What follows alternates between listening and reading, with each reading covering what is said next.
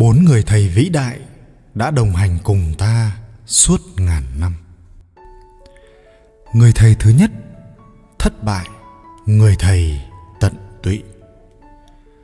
Đời người vô cùng rộng lớn và không phải lúc nào cũng bằng phẳng.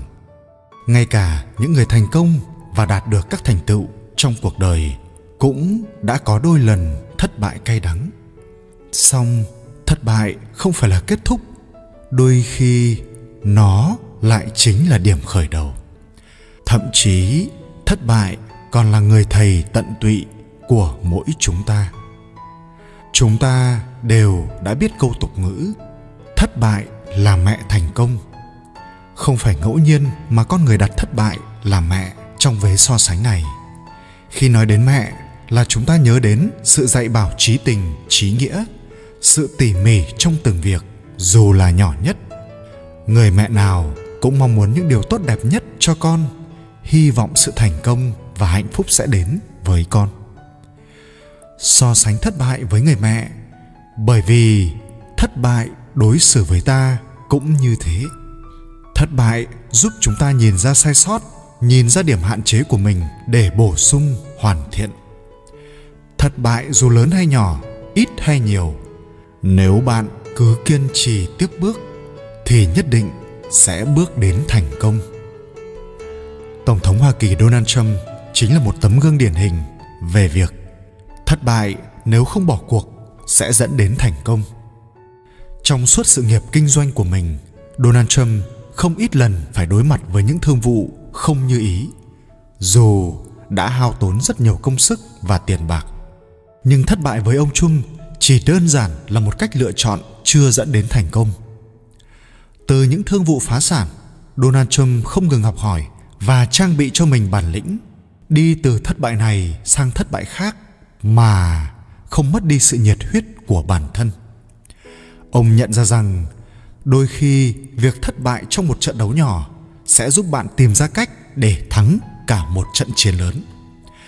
Thất bại trở thành một người thầy thực thụ của donald trump bởi vì sau mỗi lần thất bại, kinh nghiệm, ý chí, bản lĩnh và lòng quyết tâm của ông lại được vun đắp và kiên cố thêm từ ông trùm bất động sản nước Mỹ với những tòa nhà chọc trời cho tới tổng thống thứ 45 của Hoa Kỳ. Người ta được chứng kiến những thất bại nhỏ đã giúp ông thắng cả một trận chiến lớn như thế nào. Thomas Edison là một ví dụ điển hình khác về việc học hỏi từ thất bại. Edison bắt đầu nghiên cứu về bóng đèn từ tháng 3 năm 1878. Hàng ngàn cuộc thử nghiệm, nghiên cứu diễn ra bền bỉ đến tận tháng 10 năm 1879. Chiếc bóng đèn điện đầu tiên của nhân loại đã ra đời, chiếu sáng tận 40 giờ liên tục. Tôi không thất bại, tôi chỉ tìm ra 10.000 cách nhưng chưa thành công. Là cách mà ông nói về hàng ngàn thử nghiệm thất bại của mình để tìm ra đúng vật liệu làm sợi dây tóc trong bóng đèn. Học từ thất bại, nhìn nhận thất bại xảy đến với mình theo một hướng khác, bạn sẽ thấy nó là cơ hội để đánh thức con người mạnh mẽ bên trong mình để sau đó bạn sẽ có những bước đi vững vàng vững chắc hơn như lời phát biểu của tổng thống trump không bao giờ có điều gì đáng làm mà lại đến một cách dễ dàng cả bạn chiến đấu càng ngay chính bạn sẽ càng đối mặt với nhiều trở ngại thất bại thực sự là thầy của bạn một người thầy tận tụy luôn mong đợi những điều tốt đẹp nhất sẽ đến với bạn Thứ hai, sách Người thầy mẫu mực. Từ xưa cho tới nay, sách luôn được coi là người thầy mẫu mực của mỗi người. Người xưa coi việc đọc sách vừa để tu học, vừa để tu tâm dưỡng tính. Thừa tướng nổi tiếng của triều đại Bắc Tống, đồng thời là nhà sử học Tư Mã Quang. Một ngày, nhìn thấy con trai đang cầm quyển sách một cách hờ hững trong tay ông đã lập tức dạy bảo một người cao quý thích đọc sách thánh hiền điều đầu tiên là người ấy phải yêu quý và trân trọng những cuốn sách còn cha mẹ người do thái lại sức dầu thơm vào từng trang sách để khuyến khích con của họ yêu và đam mê việc đọc. Họ tin rằng chúng ta sẽ trở thành gì phụ thuộc vào điều chúng ta đọc sau khi tất cả các thầy cô giáo đã xong việc với chúng ta. Trường học vĩ đại nhất chính là sách vở. Tất cả những người thành công trên thế giới luôn là những người đam mê sách. Những nhân vật như donald trump, bill gates, warren buffett, jeff bezos đều có những cuốn sách gối đầu giường bởi sách đối với họ là cách nhanh nhất để học hỏi những ưu điểm và kinh nghiệm từ người khác. Đồng thời, họ cũng viết sách. Viết sách là cách hiệu quả để họ có thể truyền đạt ưu điểm và kinh nghiệm của mình cho người khác. Sách là người thầy luôn sẵn sàng có mặt bên bạn, có khả năng giúp bạn tìm hiểu tri thức trong mọi lĩnh vực. Sách đưa bạn đến với paris hoa lệ, verona lãng mạn, rome cổ kính hay new york sôi động. Thậm chí, sách còn có thể đưa bạn vượt ra khỏi không gian hiện tại và đến với những nơi đầy bí ẩn, thậm chí siêu thường. Người thầy thứ ba, thiên nhiên, người thầy sáng tạo. Bạn chắc chắn sẽ ngỡ ngàng khi biết rằng thiên nhiên là một người thầy gần gũi và sáng tạo nhất của mình. Thiên nhiên luôn có hàng ngàn, hàng vạn điều ta có thể học hỏi và xứng đáng là thầy của ta.